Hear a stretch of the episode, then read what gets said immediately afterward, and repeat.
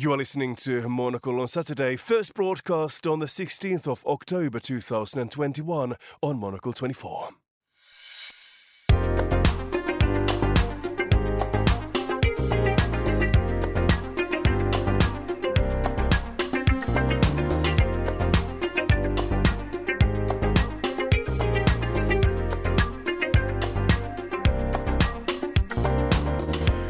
Hello, I am Markus Hippi broadcasting to you live from Midori House in London. This is Monocle on Saturday.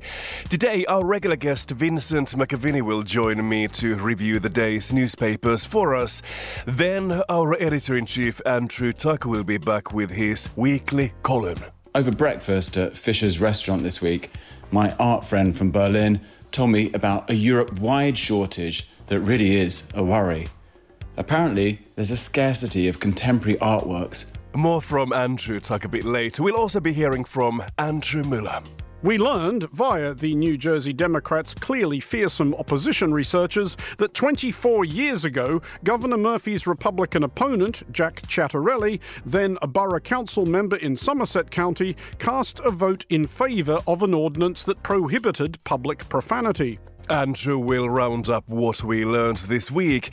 That is all ahead on Monocle on Saturday on Monocle 24. Up first, look at what's making news today.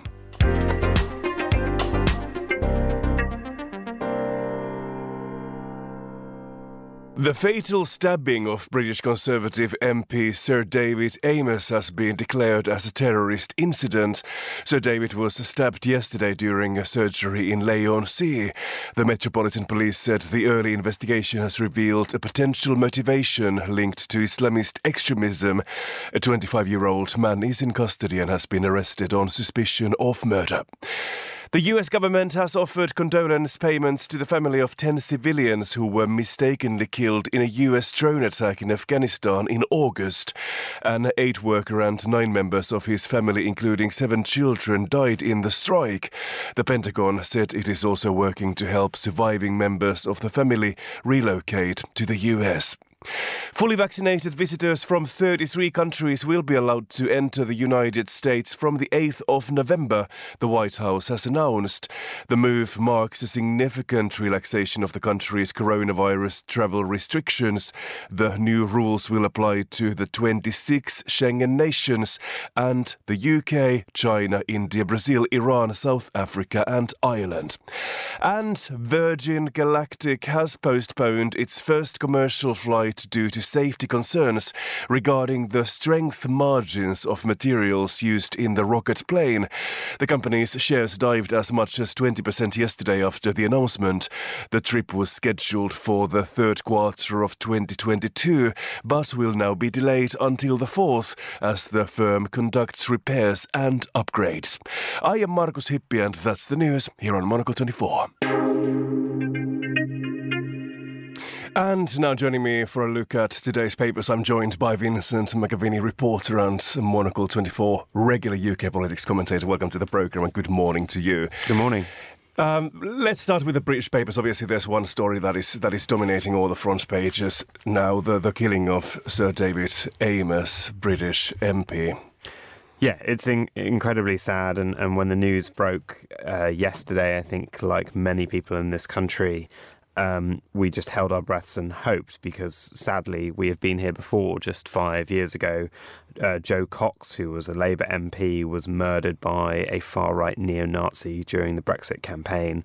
Um, and you know, to see this happen once again. Uh, so David Amess becomes the sixth MP murdered in the line of duty since the Second World War, which just feels like a, an extraordinary number. Uh, and, and, and, a greater number have actually suffered physical violence and been stabbed just in the last uh, 20 years. Uh, I think he's now the fourth one to be attacked in this way. Um, and it's incredibly sad. And, you know, I've this morning there is a lot of coverage out there one thing that struck me is that in his own writings, uh, he wrote a book uh, recently about life as an MP. He'd been an MP since 1983. He was very almost the father of the house, which is a term we have in Britain for the oldest uh, kind of male MP, but he, he was about the fifth oldest going in there, but someone who had, you know, been around and everyone knew. Uh, he wrote about what happened to Jo Cox, quote, it could happen to any one of us. He wrote about the creeping risks, checking the locks, taking care not to pe- meet people alone, being alert to what could go wrong. But in Britain, one of the championing things of our democracy is that the social contract is that you or I or any one of us can meet their local MP. Uh, they normally host surgeries at least once a week, and many MPs did what uh, Sir David did, which was you didn't have to book, you didn't have to turn up. Some of them now do that for security. Uh, you, you you can just arrive, wait in line, and talk to the MP about anything you need. Exactly, and obviously, if you, if you look at the coverage, you can understand how shocking this has been for the whole country and also for MPs. I, I, there, there must be implications about many people wondering about their security when they're working in politics. Do you think something will have to change? Yeah, well, I mean, Priti Patel has already said she's instructed the police to review security arrangements for MPs around the country. Several MPs have now said that they, you know, will not be doing this. Tobias Ellwood, uh, an MP's ex-army, he, he was famously the one, um, PC Keith Palmer, that he triaged him when Parliament was attacked, another incident a couple of years ago. Uh, and he said, you know, do it over Zoom. You can get more done. There are, though, issues then of constituents that might not have capacity capacity to sadly do that. But I think a lot of MPs will be considering what they're doing, and, and there already is a climate, I know from talking to MPs regularly, of rising uh, abuse, of hate, harassment towards not just them, but the staff that also have mm. to deal with the public. Um, and a lot of them have had, you know, panic buttons and things installed in their homes and their offices. How, how bad does it get? Uh, you happen to have some experience. You've actually worked. You did work for an MP yeah. about 10 years ago. Yeah, yeah. I, before I worked as a, as a reporter reporter. I worked for an MP 10 years ago in her Westminster and her constituency office uh, for about two years. And yeah, the you know we would get abusive phone calls. We would have a list of names of people that we knew if they were uh, contacting that they were harassers and not to really engage with them. Uh, there were people that we kind of knew to watch out for at constituency surgeries who might come along because really, you know, whilst it does attract people who have genuine issues and problems who you're trying to help, often with things like, you know, accessing welfare or access, you know, their child has been uh, booted out of school and they need some help, or you know, these are people who are really at the end of the tether, um, and it also attracts a lot of fringe people in society, people with either, you know, extreme views on either side or have become consumed by a particular cause or just have a very personal grievance. You do get a lot of kind of oddballs attracted to politics. And all I know in the past 10 years talking to MPs and, and the MP I did work for is that that has only escalated and the abuse that they get on social media has risen as well. And so there are some MPs that have tactics for how they do this kind of thing in the wake of Jo Cox. You know, they, they try and meet in areas where they can kind of have as much control of the space as possible. They will, you know, try and make sure that there's they're very close to an exit so they can get out if they need to. But sadly, in this circumstance, uh, you know, this um, another MP ha- has died, and it sounds like you know th- that sadly you know there was nothing that could, could be done for him. The vigor of this attack he died we believe at the scene despite an air ambulance being sent. And i think a lot of mps will be considering and, and one you know Jo Cox's uh, who was murdered, her sister has now actually taken over her constituency uh, as an MP, uh, and she's spoken about the kind of trauma of seeing this all again. And, and, her partner yesterday asked her to stand down because she just didn't think it was it was worth the risk. Mm. What about what about the places where these constituency surgeries take take place? Obviously, they are right at the in the heart of, of the work of, of an MP. Do you think that is something that should be thought about as well, where these actually take place? Yeah, I mean, it, it's a really tricky problem because constituencies can be geographically massive. If you look at a British political map, you know there are there's when you look at like a, in Scotland and Wales, constituencies can be vast geographic areas, and so you you tend to on the Fridays when you do these constituency surgeries rotate around the constituency and go to different towns within it. So it's not just in your office to try and make yourself as accessible to people. Um, but there, you know, in smaller constituencies, it can always kind of be held at the at the MP's offices and premises. There, I think there's a slight kind of problem if you're in, if you're in a smaller constituency, it's it's kind of easier to do, I guess, but the way that it works is we don't have like a, a dedicated municipal office in each constituency. There are mm. 650 around the UK um, that is kind of known as the local MP's office, and it's handed between MPs, and you can install the security that you want, and it can kind of be, you know, you can have everything set up as well. What we have is a system where the MP themselves will rent office space in a constituency. So if your MP changes wherever their office was, it will suddenly be closed, um, and there'll be kind of all the costs of shutting down an office and, and stuff, and then a new office will be set up and the costs of all of all that kind of opening up. And I think that actually creates a bit of a problem in that one, it's quite expensive um, to do, and I think there are lost costs. There are also then you're paying public money into private rent, um, and I think that perhaps there should be a discussion as to whether or not we build and it will be cheaper in the long run and safer for MPs and better for constituents uh, offices in high street spaces around this country, which are the MP's office, which is handed off between MPs, but also have a facility where you know on uh, on a on a Friday when they're doing these surgeries, they have rooms that are as safe and secure as possible with panic alarms, uh, and perhaps if you know if, you, if you're keeping it in a high street, um, you know then a, a, police officer is is notified, and there's a police officer perhaps on standby uh, nearby for that period when you're doing it. I think that is perhaps perhaps the model that we might have to move to. Mm, perhaps. Vincent, you have quite a few newspapers in front of you. We could maybe look at the New York Times in just a moment, but shall we hear from Monocle's editor in chief, Andrew Tuck, first? Here he is with his weekend column. There are stories in the British newspapers of shortages in everything from fresh vegetables to butchers. But before you think that's good news for Mrs. Piggy, it's not. They will be shot and disposed of if no sharp knived men and women can be found. But over breakfast at Fischer's restaurant this week, my art friend from Berlin told me about a Europe wide shortage that really is a worry. Apparently, there's a scarcity of contemporary artworks worth over a million euros. During lockdown, the rich, fretting about their cash shrivelling away, seemingly piled into purchasing art as never before, and good galleries suddenly found their walls butt naked. I had a lot of these insane conversations this week because it's Frieze Week and the artists and gallerists and shoppers are back in London. Um, while it may be maddening in some respects, it's also a hoot. We'll head over to the fair's marquees in a minute, but first, another maddening thing LinkedIn. Our managing editor, Tom, is the gatekeeper when we're hiring new staff, and we are hiring with ambition. Foreign editor, fashion editor, business editor, chauffeurs. I jest, but maybe I'll ask. And like lots of fools before us, we're trying to use LinkedIn as one of the avenues to reach potential candidates. But wow, is it rubbish? Or as Tom eloquently put it, poop. The problem is that the platform is full of people who ignore all the details about the qualifications required for a position, or the fact that you need to send a covering letter, and just bounce you their CV.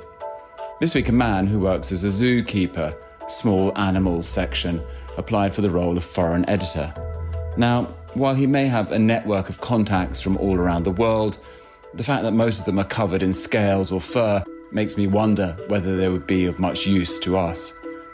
And yes, it's great that he speaks so many languages, but actually, and I really don't mean this harshly, the fact that these include Raccoonese and Chipmunklish does cause me to pause on sending him a contract. I really hadn't noticed any shortages in our local supermarkets or corner stores, but decided to survey the people around me at work. Sophie, our fine editor of Konfekt, said that a chicken was suitably as rare as a hen's teeth where she resides in London. Although surely the editor of Konfekt should have some rare breed fancy feathered delights living in her garden. Tom, yes, Poop Tom, added that he had struggled to get the olives that he likes. Um, I have a feeling that the folks at Monocle should just about pull through this crisis. Back at Frieze, I spoke to people about how the opening day was going. Bonkers, said an old acquaintance before he ran off to retrieve another artwork for an impatient client. Another had just sold a work for £100,000 to a woman who had had her interior decorator on FaceTime to ensure that her art was not only a good investment, but would also match the colour scheme in her townhouse. I love observing this upper echelon of private collectors surgeoned faces, immaculate blowout hair, a swagger that comes from years of making entrances.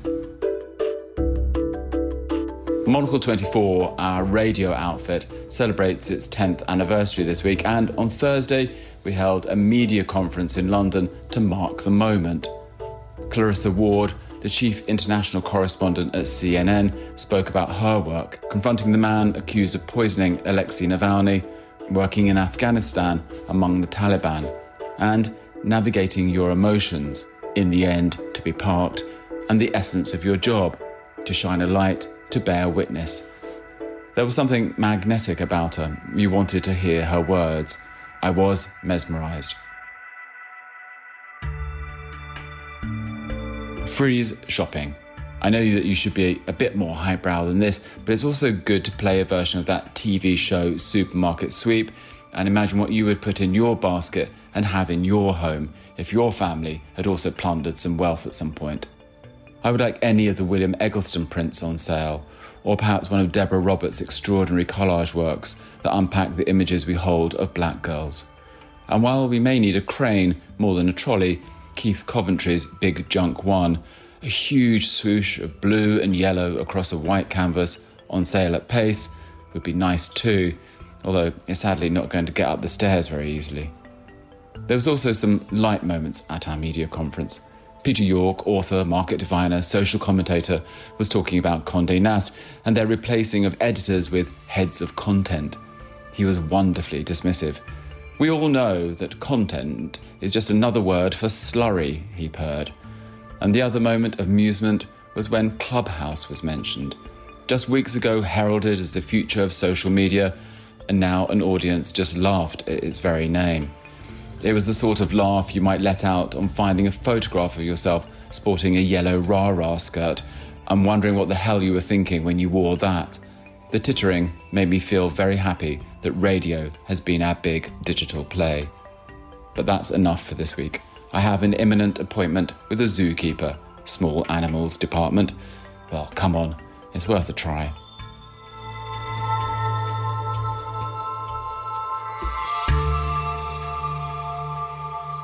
That was Monocle's editor in chief Andrew Tuck with his weekend column. You are listening to Monaco on Saturday. I am Markus Hippi and I'm joined in the studio by our regular contributor Vincent McAviney. We continue with more newspapers now, Vinny. Shall we look at the New York Times? Yes, yeah, two stories uh, really stood out for me uh, here this morning, both from uh, Washington, D.C. The first one is uh, Democrats bet temporary benefits will last. And it starts with this really interesting quote from Mitt Romney, who is kind of, you know, a bit of a, you know, someone who ran for president, someone who is a bit more centrist in the kind of Republican Party, was a bit of an anti Trumper. But he's talking about the kind of uh, part of the package that Biden's trying to get passed is to help uh, working families, to help parents, uh, and to boost education. And Mitt Romney says, uh, Don't be fooled. Democrats' plans for free childcare and universal pre K expire in a handful of years. They aren't permanent. Uh, you know, we don't want to, uh, but Democrats don't want these to disappear. Mm-hmm. And it's a bit like, well, don't threaten me with a good time. Like, who is going to believe that that is a bad thing? I mean, you're from the country that has, you know, this renowned global leader in education.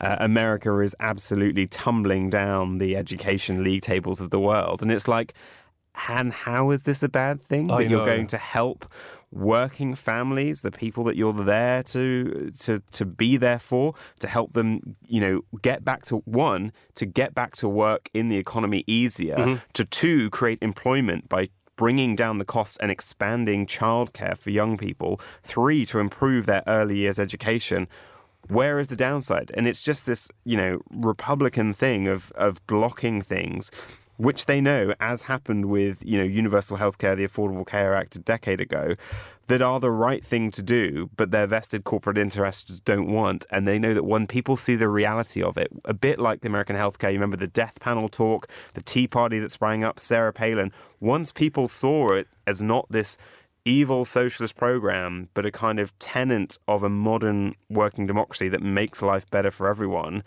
they'll see through so much else that they're demonizing. We're talking about quality of life. Um, just a funny an- anecdote I heard recently from my Finnish friend over the summer. She was on the phone with an American partner of their business, and this partner from the US was wondering. So, my friend's friend, a colleague, had just started her five week summer holiday, and the American had been in touch with her and just discovered that. And she was trying to figure out if my friend was going to start another five week holiday. And my friend said it's only going to be three weeks this time around. And she was asking from the American how long, if she's had any holidays. And the answer was that no, she's not going to take any holidays soon because she just had a two week maternity leave. Yeah. I mean, and it's, it's I previously worked for a US broadcaster where I know that the, the standard days of holiday was 12 a year, and some people don't use them all, which I just think is ridiculous. Uh, they take the less, you know, the least holiday of, of any OECD country, and but it's also, yeah, as you say, you know, the fact that there really is no maternity uh, leave, like don't even think about paternity leave, uh, and you know, I knew people that worked at that organisation who had specifically moved to the UK, you know, loved the US, but moved to Europe, and, and the base of this operation, the broadcaster, was in the UK. Um, at the time, they wanted to have a family because mm. they knew they would get British holidays, they would get British maternity rights, they would get British paternity rights, that the childcare costs would be better. and then eventually, you know, they'd head back to the States when the kid was eight or nine, but they knew that it was a lot better life to be here for those early years. And, you know, the UK is not even the leader in Europe on this mm. kind of stuff. Exactly. Shall we continue with your your other story from the New York Times? Because I know on the same page, as a matter of fact, there is something else as well. Yeah, this is interesting that the January the 6th uh, inquiry uh, is stepping up uh, by Congress. So, this is a bipartisan uh, select committee. It's got Liz Cheney on it, but it is kind of uh, trying, the Republicans who are still aligned with Trump are trying to discredit it. But it really, you know, unless the Democrats kind of really, and and and not just the Democrats actually, the the U.S. justice system really goes after you know a lot of the people that were on the ground that were filmed. A lot of them have been tracked down, arrested, are, are now facing court. They've all claimed you know moments of madness and that they you know were were radicalized by Fox News and they believe the president. But a lot of the instigators behind the scenes uh, are still you know, not properly being brought to justice. And one of those uh, is uh, Steve Bannon, who we all kind of remember as this uh, far right kind of, he thinks he's a Scottish Svengali figure behind Trump. He worked in the White House for a bit and then left. He tried to come to Europe and, and tried to kind of uh, play with European parliamentary elections and uh, pretty much utterly failed in that. But he, uh, his role is being investigated in what happened on January 6th to try and stop the count. But he is resisting a subpoena, reportedly, from the committee to appear before it, and they are if he doesn't reply this week, are going to find him in contempt, and then he will face the legal repercussions of that. But it is because Donald Trump has reportedly not, uh, has instructed his former aides not to engage with the process. Uh, he is trying to invoke some kinds of executive privilege over documents and records pertaining to that day, which doesn't seemingly exist. Uh, and it is a bit of a scary time because you are, I think, starting to see that you know Trump is very much on course to run again, but also you know not just the big lie, which is something dictators around the world do, but specifically with January the sixth, we saw that he recorded a video for the family of, I think it's Ashley Babbitt mm-hmm. uh, is her name, who was one of the women uh, killed on January the 6th, who was in his camp, who was trying to break into the room where uh, Congress uh, congressmen were sheltering, uh, and she was, I think, shot uh, by law enforcement. And he was claiming that that was the injustice, that she was shot, that it needed to be properly investigated, that she was some kind of American patriot. And I think it is pretty dangerous now that that spin is starting to, to take hold mm. in his in his encampment and, and approach to get re-elected. I think it's interesting, as, as you mentioned, it, it looks like Donald Trump may well run again. Do you think it's quite refreshing nowadays because you hear less from Donald Trump, partly also because he's not that visible on social media. He's mm. not on Twitter, for example. Do you think that's going to hinder his chances of actually getting re-elected? Do you know what? I'm slightly worried by that in a way. Uh, in, in, it's a nice relief not to have the tweets all the time, but I think as well I don't want him to develop on his side of politics an Adele like quality, mm-hmm. where because he's like disappearing, it actually means that when he comes back fully, he comes back harder and bigger because they've maybe missed it and you're not seeing that constant drip. I think we're even starting to see on some Republican side them being a bit like, was he so bad? You know, the day when you you know, and and it was a four years of non-stop week in week out crises, um, and I feel like actually, without those tweets every day as an you know as kind of distracting and, and agenda setting as they were, does it actually help him in a way that the scrutiny that he's getting is is is less because actually it's only his performances at these big rallies. And then there is the flip of, you know, so say, you know, say when he, if he did get the nomination again, well, the rules are unclear about what will happen with his social media, whether he'll get out of, you know, Facebook prison, whether he'll get out of uh, Twitter jail, all these kind of things as to whether or not he then, the social media giants say, well, he's the candidate, so we have to put him back on.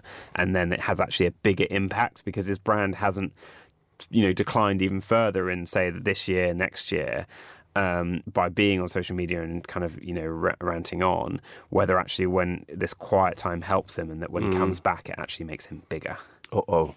Vincent, let's continue with a story or two in just a moment, but let's now first hear from Monocle's contributing editor Andrew Muller. Here is his take on what the past seven days have taught us.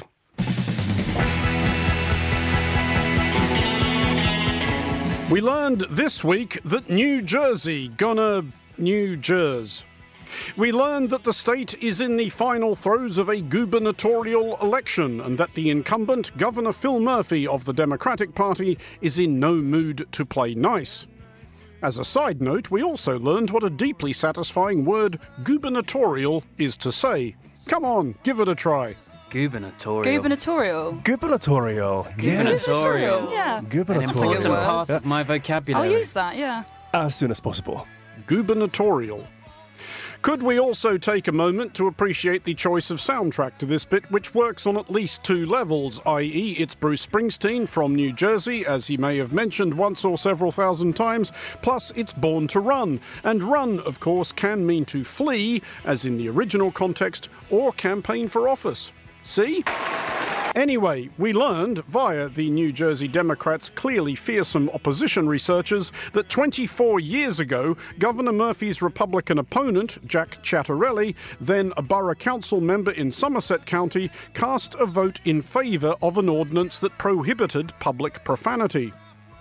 Obviously, seeking to ban New Jerseyans from swearing is like preventing the Swiss from yodeling?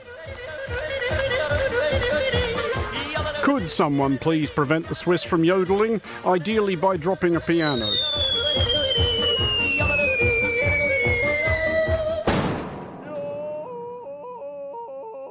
Obliged.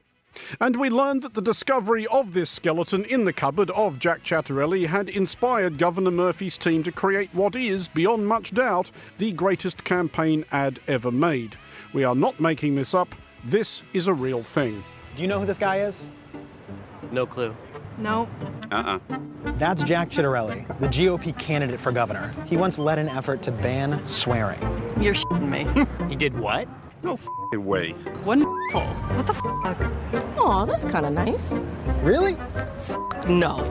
This is fucking New Jersey. We can't let that all win. We learned, however, that this has not been an altogether glorious week for. Actually, can we have the anguished grinding gear change clip? For the communications of entities associated with various branches of the US government. There it is. Yes,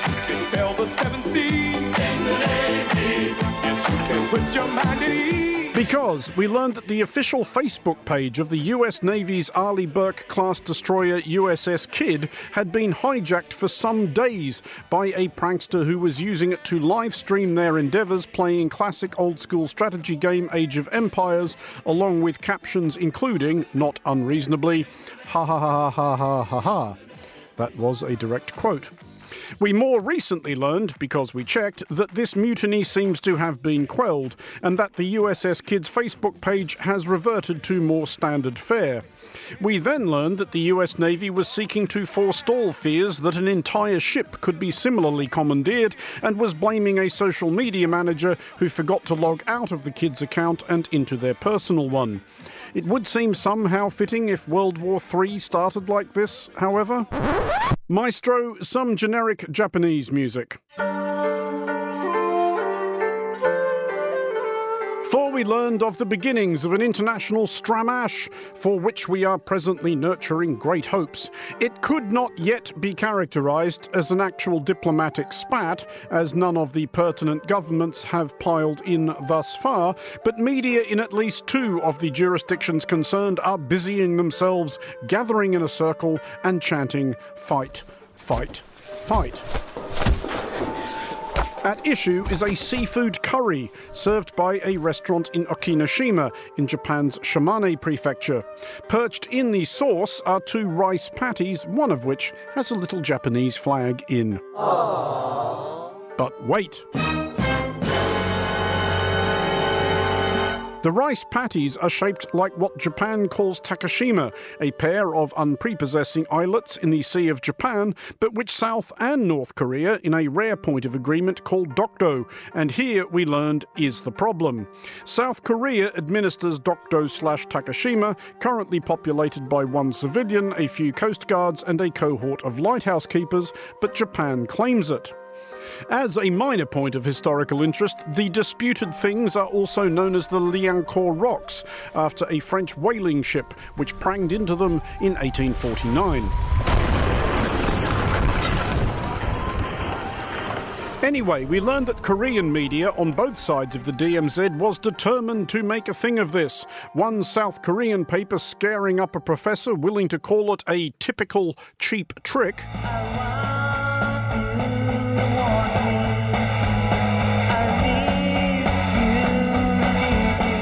Not that kind, though that is from Live at Budokan, cleverly in keeping with the Japan theme.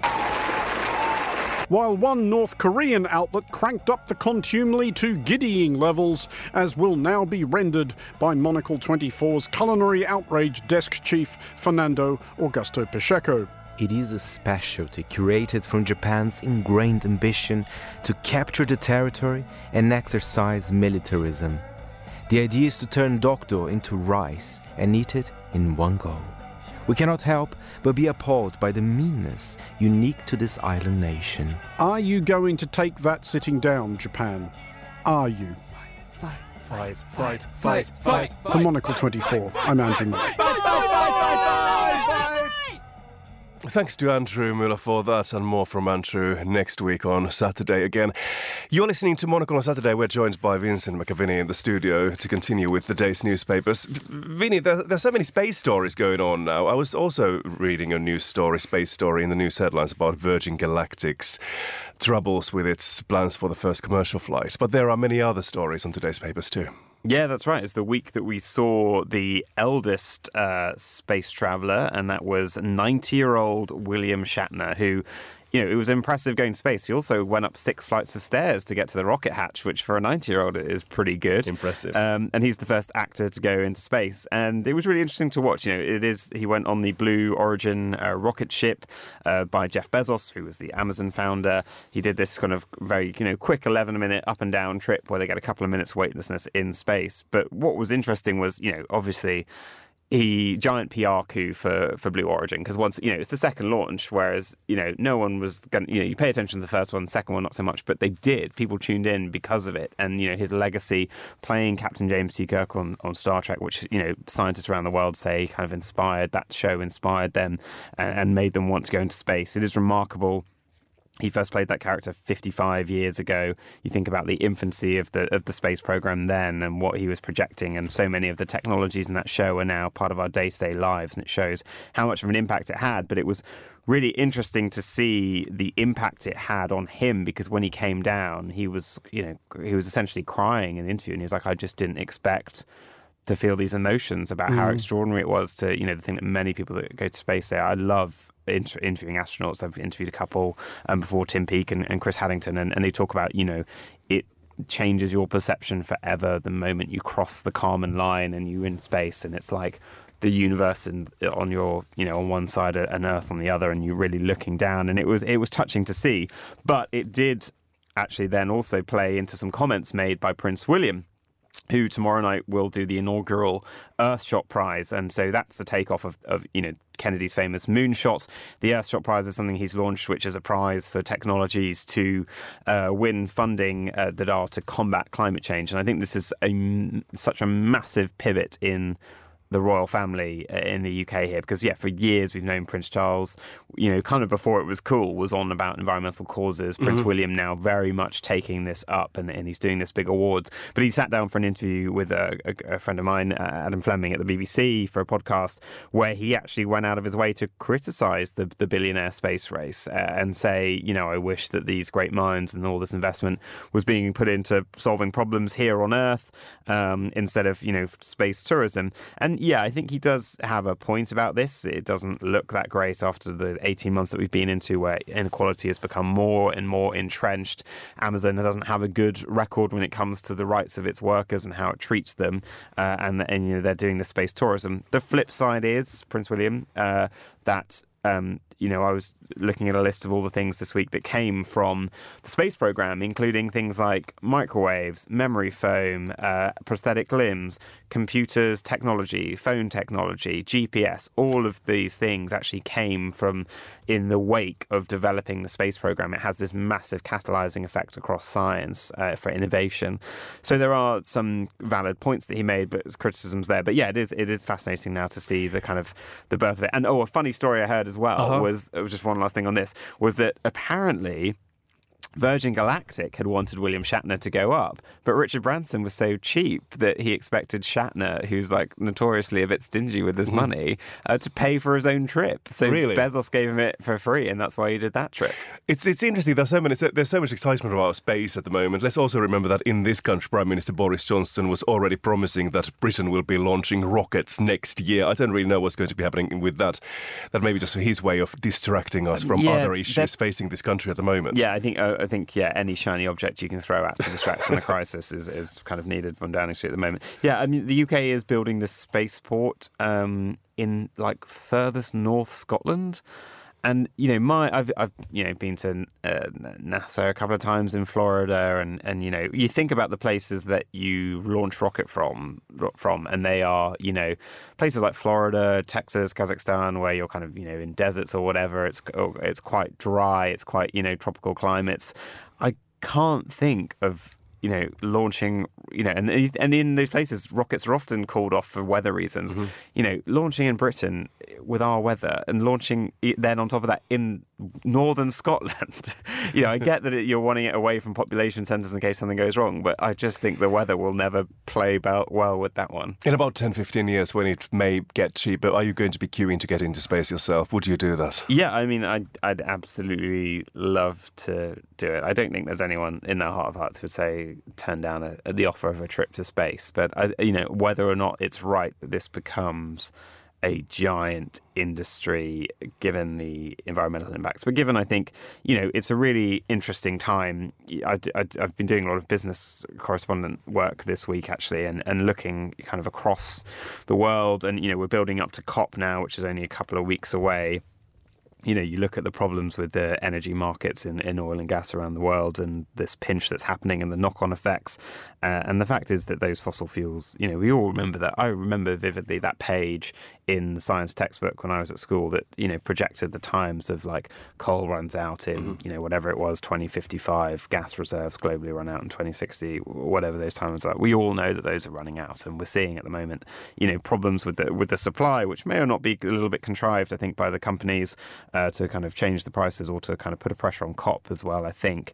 Um, but you know there are huge problems that we need to solve here on earth and there is a question as you know particularly i think when it comes to you know you named your country you named your company amazon it's now one of the biggest companies in the entire world it's made insane profits during the pandemic uh, and yet the amazon rainforest that it is named after is disappearing at a, an alarming rate under mm-hmm. a you know pretty right um, uh, guy in uh, leading Brazil who doesn't believe in climate change. And I think that those issues, I think Prince William has a point that those issues are pretty critical in the next few decades. Agreed. Vincent, thank you very much for joining us this weekend. It was lovely to, to have you on. Have a great rest of the weekend and see you soon. and that's all for today's edition of Monocle on Saturday. Thanks to our studio engineer Nora Huell. I am Markus Hippi. Monocle on Saturday returns next week. Thanks for listening.